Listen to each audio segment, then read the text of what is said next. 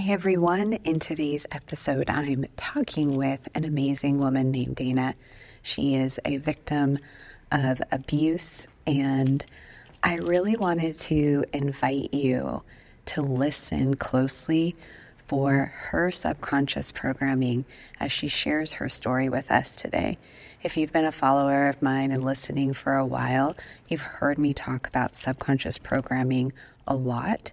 And I really want to remind you that it's something that's getting formed in us from birth up to about eight or nine years old. And we continue to make choices from that programming because those choices make us feel safe and loved, even if it's not something that's healthy. So I just wanted to give you that reminder that these choices, again, are coming from the subconscious, not at a conscious level. And I thought it would be fun for you to sort of listen closely to see if you can identify her subconscious programming because she does talk about it, but she doesn't talk about it in the way that I normally would. And I hope you find that little tip helpful, and I hope you really enjoy this conversation. Welcome to the Business of Inner Peace. I'm your host, Erin Jean, and I'm so glad you're here. Let's pretend we're sitting in my living room enjoying a cup of coffee or tea and getting to know each other just a little better. That's what I love. I love getting to hear your story I love feeling connected by the spirit of understanding that our stories bring. Today, I'm sharing some of my story, but I hope someday soon you'll be telling me yours. Listen, I know that you're feeling overwhelmed with life, and nothing is exactly how you'd like it to be. Your marriage is not what you hoped for, motherhood is harder than you imagined, and you've lost yourself somewhere in the mix of responsibilities. Well, if you're ready to bring some more peace and joy into your life, reconnect with God who made you, and start living a life you love, then grab your cup of coffee or tea and let's dive into today's show.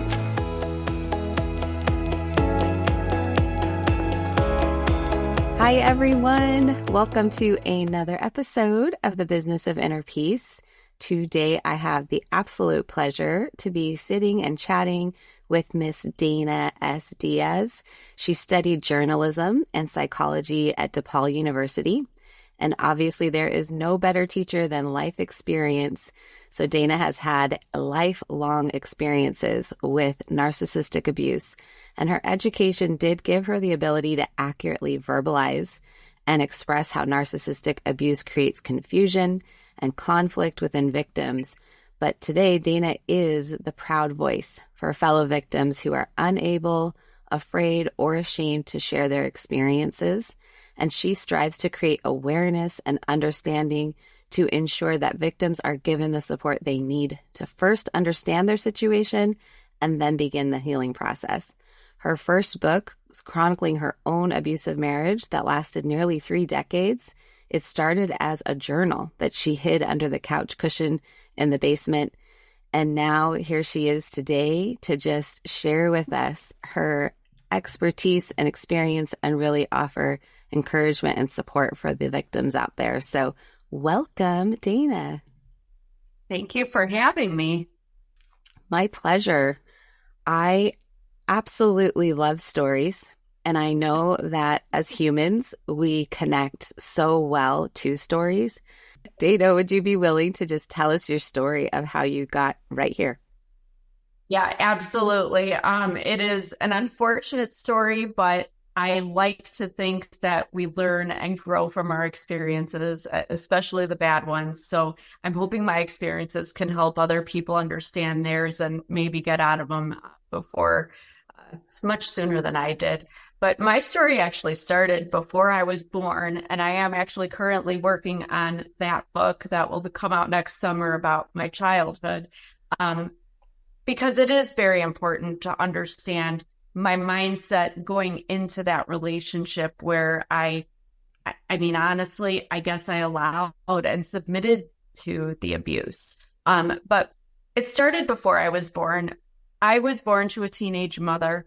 She didn't want me The family asked her to keep me because I was going to be the only granddaughter and great granddaughter. They were, were not going to have me raised by um, strangers. Um, but my mother kept emotional and uh, even physical detachment from me throughout my whole childhood. And when she did get married, my stepfather wanted me even less than my mother did. So he physically and verbally abused me. And, you know, there's a lot there. The physical abuse, unfortunately, I have to say, didn't affect me as much. It didn't feel good. It was the verbal abuse that ensued throughout my entire childhood that started, I would say, maybe when I was about five or six, is the earliest I can remember, was daily telling me nobody ever wanted me. Your mother doesn't even love you. You're a burden. You're a bother. You're incompetent. You're incapable. He would even tell me I was fat. And I'm talking like I was six, seven years old eating a peanut butter jelly sandwich for lunch.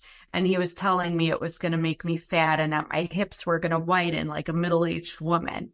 It was disgusting and vile. But unfortunately, as much as I felt that, and how wrong it was. And I stood up for myself. Standing up for myself got me beat or slapped or hit with something um, on the low end. And it, it, just, there was no escape from it. There was no walking out. And the worst part is I internalized all of that. So come to the point where I'm 18 years old, legally an adult, I'm out of there. I am never going to let anyone treat me that way. My mother clearly doesn't want to take up for me, fight for me, defend me, protect me. I feel like an orphan in the world.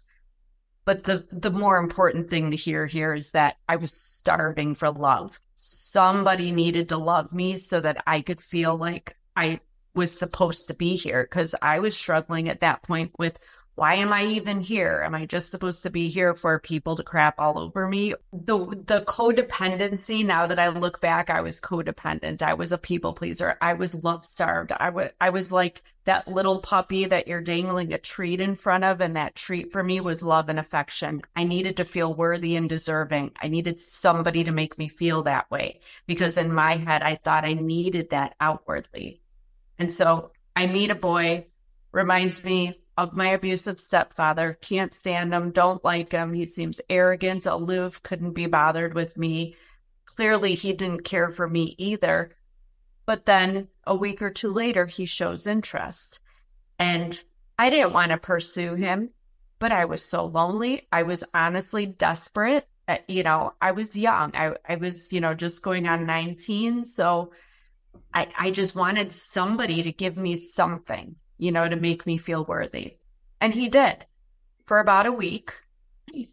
and then all those things we call the red flags, you know, the the angry outbursts and throwing things at me and blaming me and just the the seething anger that he lived like with a chip on his shoulder, but everything even things that had nothing to do with me were my fault. But what did I do? I excused it, I enabled it, I turned into my mother, basically, turned my head to it. Oh, maybe he was in a bad mood. Maybe he had a bad day. Maybe I should be careful not to do this or say that and provoke, you know, this this other side of him. Um, there was definitely a Dr. Jekyll and Mr. Hyde aspect, and I never knew what I was going to get. But you know, a lot of people say, well, then why didn't you leave? If you saw all these signs, why didn't you leave? Well, one, I was used to it. I didn't know anything other than that. And, you know, back to my childhood, my mother would often tell me that my father, my stepfather mistreated me because he loved me so much. He just cared that much that he loved me and was angry with me to the same extent as each other. And it was a, a, a really cruel thing to put into a, a girl's head, you know, to think that, okay, if I'm not being abused, then I'm not loved. But there were boys, you know, before that that asked me out that were nice and they were boring to me. I didn't know what to do with that. I only knew chaos. And the chaos that ensued for the next 25 years um, through marriage, through having a child together, was this constant push and pull. He loved me sometimes and he hated me sometimes. And when he loved me, I I was on top of the world. It was great. We'd laugh together. We we'd you know, have amazing, you know, interactions, you know, with our families and with friends. And just, there were a lot of good times. And he was very affectionate. But oh my gosh, when he hated me, we got to the point at the end of our marriage where he actually wanted to kill me. He actually admitted to other people that he was planning to kill me. He was getting more violent as time went on. And once we got to the end of everything and we had some domestic violence situations even after the divorce, I couldn't even understand how we got from point A to point B. Because punching a hole in the drywall, that's one thing. But swinging a crowbar at my head and shooting a gun are completely different things. But what I realized was that in the midst of that time together, he was pushing the bounds every time. So why did I stay? There were a million reasons why I stayed. But what I realized was that every time he was, let's just say, unpleasant or mistreated me, it was just a little worse than the last time because he knew he could get away with what he had done before because it teetered. It always seemed to teeter on the edge of, I don't like it. It's not acceptable but is this a deal breaker? But little by little, he just pushed my bounds even further and further out so that I wasn't phased by how much worse it was getting as time went on. So, you know, it, it, it's a terrible thing to be in, but the worst part of it was at the end, I actually got very sick dwindled down to 93 pounds. I couldn't breathe. I couldn't move. I could barely even tear toilet paper off the roll to take care of myself. And in my early to mid 40s, I shouldn't have those issues. I, I ran five miles every day. I coached cross country, ate healthy. I was not in that type of a situation where I should have these problems. And it turned out that I was diagnosed with autoimmunity and a rare lung syndrome that's like having COPD and fibromyalgia that is caused by the doctor called it chronic stress, but it's because of the cortisol, the stress hormone that was running through my body at such high rates and for so long um, that it caused all these physical problems that I will deal with the rest of my life. Um, but the irony is, is that after everything has been, you know, the dust settled after, even after the divorce and after everything that happened, and it's amazing how much different my life is, health wise, most importantly, and mentally, of course. But um, physically, I haven't had to use my oxygen machine in over a year. I don't have panic attacks like I used to. I don't have all these symptoms like I used to and those autoimmune flares. I I'm doing well and I've gained my weight back and I don't look like a Halloween decoration anymore. So, you know, it it's just really important to me that people understand um, you know that these toxic relationships they can do so much more damage not just mentally and you know physically but it affects your entire life and it could affect the rest of your life. Yeah absolutely. I um i was in a verbally and an abusive marriage as well a little bit different. I'm still married to the same man and we're both completely different people but I relate to so much of what you're sharing. I experienced a lot of what you're talking about. And I think the one of the hardest parts for me was friends and family when I finally got brave enough to share anything. Um, they just didn't really understand and didn't know what to do. Did you experience that same type of thing, or were you never willing to tell anyone? I was in a weird situation with that because my ex did the typical narcissistic thing of isolating me. He moved me 90 miles away from my family, my friends. Um, and then you have that added little nugget of the fact that my mother and stepfather had not exactly been very kind or, you know, in my childhood. So my relationship, even though I had still had communication with them during my marriage. Um, it was minimal. It was not such that I could go to my mother. I did try a couple of times, but she was very dismissive and uncaring and, and unsoothing. Um, it, it was pointless. So I really felt like I was on my own and I was monitored so highly. He would check my phone. He would prohibit me from talking on the phone or texting in the house. I he prevented me from seeing friends outside of the house. So I was very limited. Um, there were people, I would go to church every Sunday, which he fought me on going to church every Sunday morning. There was a fight, but that is the one thing that I was allowing myself. Um, but at church, there were people, there were a couple um, elderly ladies that noticed, you know, um, that I always seemed sort of sad or melancholy and, and they sensed something was wrong. But I never really divulged much because what is there to say? Plus, I had, you know, my ex had created this narrative. I don't know what it is with narcissists that like to tell everybody that you're crazy. I mean, I know they're trying to discredit you in case you ever do share, but I hadn't realized the extent to which he had created this narrative about me outside of the house. Um, so I was afraid. I mean, he was telling everybody that I was bipolar and mentally unstable to to the point that I started to believe I actually was bipolar and I'm thinking that oh my gosh, I'm taking care of our son and like I got to make sure I'm, you know, able to do that from a mental and and physical place of, you know, as good health as I can be in, that I went to the psychiatrist and I'm like, I think I'm bipolar. And I answered all his questions based on what my ex had told me and came home with two prescriptions for bipolar disorder that basically numbed me for the next, you know, however, what was it, 17 years or so I was on those medications because they turned me into an unfeeling zombie. But outside the house, I was not brave enough to really tell anybody. I maybe made hints you know, suggested, insinuated things here and there, maybe to a coworker now and then. But so people knew that I wasn't happy in my marriage, but nobody had any idea of what was really going on. And, and certainly not family. I mean, we really only engaged with his family. He had no desire to engage with mine. Um, but his family, eh, to this day, even, um, you know, one member of his family that I'm aware of uh, reached out to me after reading my book, which was a little uncomfortable. Um, but I felt safe with this particular person because we'd had a, you know, a, an amicable background um, with each other. And, you know, her, she just said that she feels bad and she believes me, which, which is what a victim or a survivor needs. We need to be believed because nobody nobody would believe us.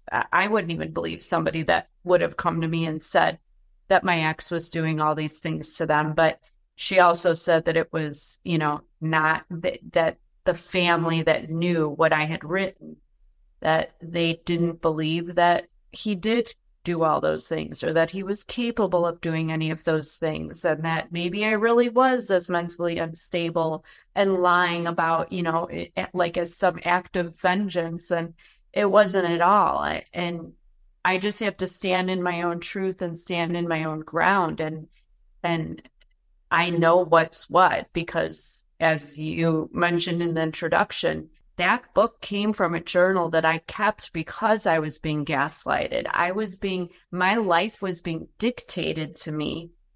And all of my experiences when I, when I expressed any part of them or any opinion about them were being negated. So I started keeping the journal because I was afraid one, he was going to do something to me, make it look like an accident, and nobody would know that it was him.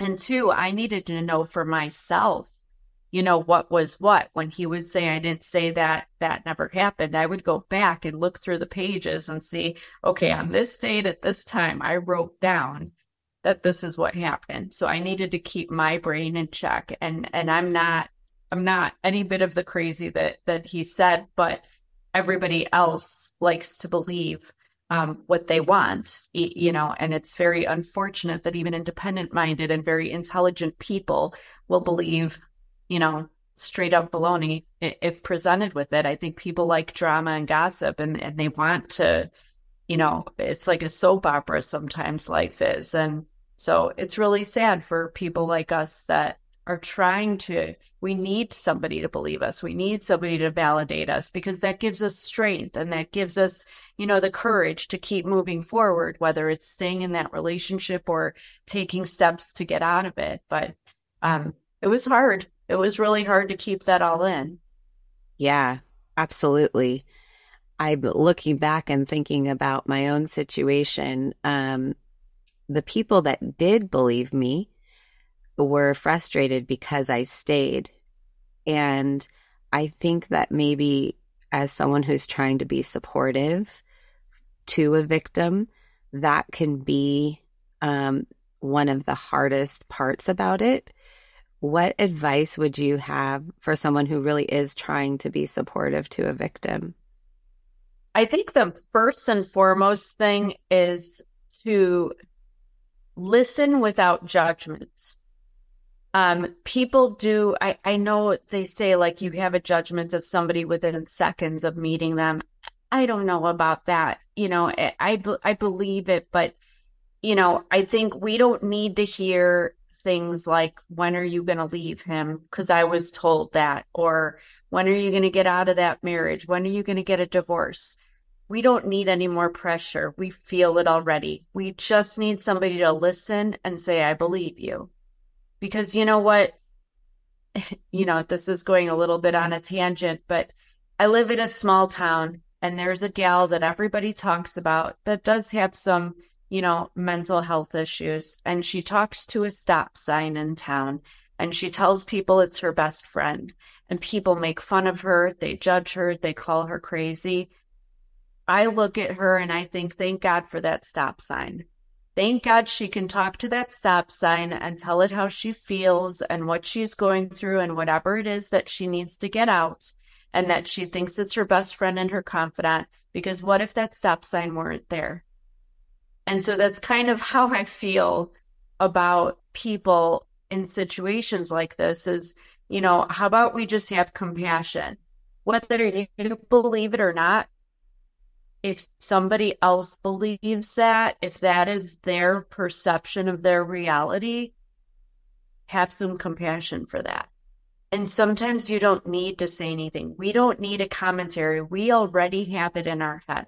We're already frustrated with ourselves about why we haven't left and why we can't leave and all the reasons holding us back. There's so many reasons and things that we have to think about we want out. We who wants to be in a situation where they're abused? Nobody. But we don't need other people pressuring us when we're hard enough on ourselves. We just need somebody to be there. So it's little things to me. One, believe that that person believes it, even if you don't.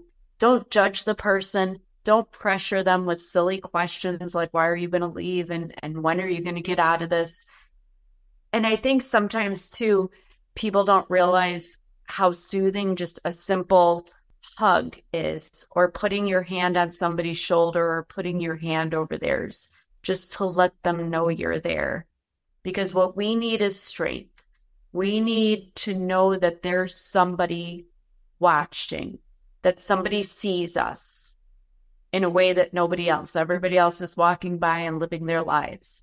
We just want to be seen and heard but we can't we we have to do it in a silent and very inconspicuous manner manner so it's not detected because if the abuser thinks that they're getting exposed well then there's consequences. And how much more uh, courage will that victim have to have to come forward and confide in somebody the next time? So you know it's a very delicate subject a, a delicate thing to deal with but the other thing too, and I think it's part of what I try to do is just putting information out there.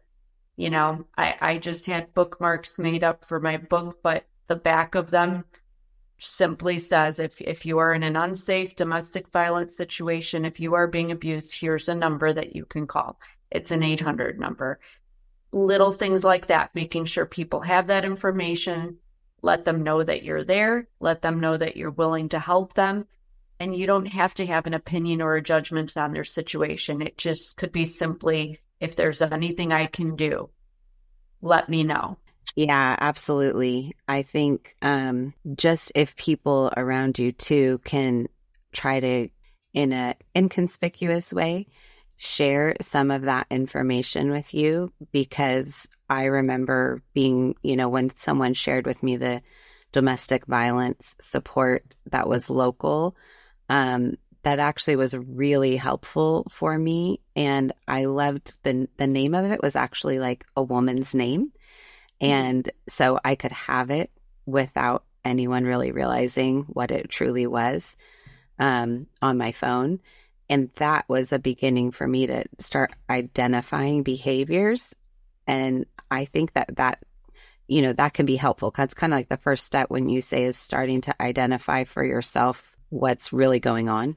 Right. I agree 100% because I think a lot of it too, as many reasons as I had to leave, and I wanted to leave for 15 years. It took me 15 years, but nobody is going to do anything that they're not comfortable with and until they are ready to do it and people have to understand that and pressuring somebody is not going to make something happen any faster we have to we have to do things on our own time and and in our own way um, so that we can do it safely. But yeah i i agree. I do the same thing with my social media. I tell people just follow you know because i i do get people that approach me you know, knowing about my book and the content, but it's not safe for them to have a book that's talking about narcissistic abuse or any kind of abuse, you know, but they can follow me on Facebook. They can follow me on Instagram because I post that content, like those phone numbers that people might need, or little quotes or tidbits. We even post funny stuff sometimes because sometimes you just need to laugh. You just need a little chuckle.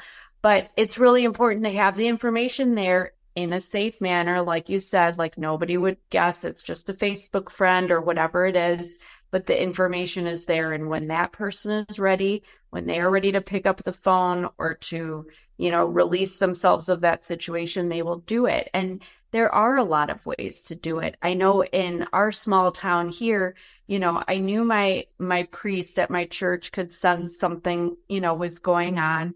Um, so he would do things like, oh, would you come volunteer at the soup kitchen, you know, one Thursday a month? And I went because, you know, it was a nice thing to do. And I actually even came with because, of course, he looked good doing it, even though he's an atheist. But, you know, I was like, oh, this is nice that, you know, the church serves all these homeless people once a month. They have a dinner to come to, and other churches are doing it. And oh you know so the at the school because my son went to you know a private catholic uh, school in our area you know if you need any clothes for your son you know any but any clothes that children have grown out of we keep them here. And i was like oh duly noted. I can come here and get free clothes for my kids. Like kids grow so fast and they always need something. So why not? You know, so little things like that. And even, you know, people that approach me and say, Oh, my niece is going through this or so and so, I need to give your book to them. Nobody's going to read a 400 some page book. I mean, I've heard it's a page turner, but nobody's going to read it and think, Oh, yeah, I'm suddenly going to you know, just leave my husband uh, with my four kids and my two dogs and that's not realistic. But somebody listening to this podcast might go on there, share it real quick in a text and say, hey, if you have, you know, 30 minutes, listen to this on your way to work or whatever. Or when you have a minute while you're folding laundry, then maybe something will resonate. So there's little ways you can get through to people without being offensive or judgmental or pushy, you know, but just to make sure they get the information that they need. Yeah, absolutely. I love so much what you're doing and I love how brave you are. Um, mm. what where would you like to just send our listening audience to for some resources? Absolutely. I always refer everybody to my website, danasdiaz.com. It's D A N A S D I A Z.com links to the Facebook and Instagram are on there if anyone wants to check it out or follow me. And then this podcast and any others I've been on are on my press room page. So feel free to share them if you think one of them might help uh, somebody that you know. And certainly, you know, reach out to me by email as well. If anybody needs additional resources or has questions, I am more than happy to direct you the best way that I know how so that you can get the help that you need. I love that. Do you have a message of hope that you want to give to someone that's just listening that's maybe in this situation? I do. Um, you know, I I've been there. I've been there twice. I've been there as as a child and as an adult. Um, what I will tell you is this: is I didn't start loving myself until my mid forties. It took getting sick and realizing that my life was worth more than the life that I was being held down to. But then I realized that I was the one actually binding myself to those circumstances. And when I realized that I was the one that had the power to unhook that hypothetical leash that I thought my ex had on me, it was amazing how much different my life changed when I finally got out. So I just want everyone to know that I've been there, but you have the power in you to change your life. And it is a much, much nicer life on the other side. Yeah, a thousand percent. I resonate with that so much because I remember waiting for someone to save me. I really was. And the person I was waiting for was me. I, the only person truly that could save me, you know, obviously God for me is a big piece of this, but there wasn't really anything that anybody could do. Um, it, it took me deciding that I wanted a different life. And um, I started out on that path. So that what you're saying is so, so true. And life is good. life is changed and life is good. Um, I really want to, I'm feeling prompted just to end today in a different way than I normally do. I'd really like to just, you and I offer up a prayer for any woman that is listening that's in this situation and just hope that it blesses her today. That'd be okay with you? Awesome. That would be amazing. Awesome. Dear God, I just, I thank you so much for today. I thank you for the chance to connect with Dana and to hear her story. Thank you for her bravery and all that she's been willing to share and be so vulnerable about, both here and in her book. I pray specifically for that one woman that's out there today listening, that's in a difficult situation whether it be an abusive friendship, an abusive work situation, or an abusive marriage, Lord, I just ask that you would open up her eyes to see the truth of what's happening and give her the strength to take just the next step forward, just one tiny step on getting some help and support so that she doesn't have to live life this way, would you remind her that life is intended to be lived with joy and happiness, and it's not your plan for her to suffer? So bless, bless, bless that woman out there. And thank you, God, for all you do for us. Amen. Amen. I hope you enjoyed today's episode. If you're feeling blessed by the content here, the number one way you can show me is by leaving me a written review of the show. I'd be forever grateful. Knowing that you're out there listening helps me know that I'm truly living out God's purpose in my life. The other thing you can do is take a screenshot of this episode, share it with a friend, or better yet, tag me on your Instagram stories. Remember, you are seen, known, and loved. May God richly bless you today. All my love, Erin Jean.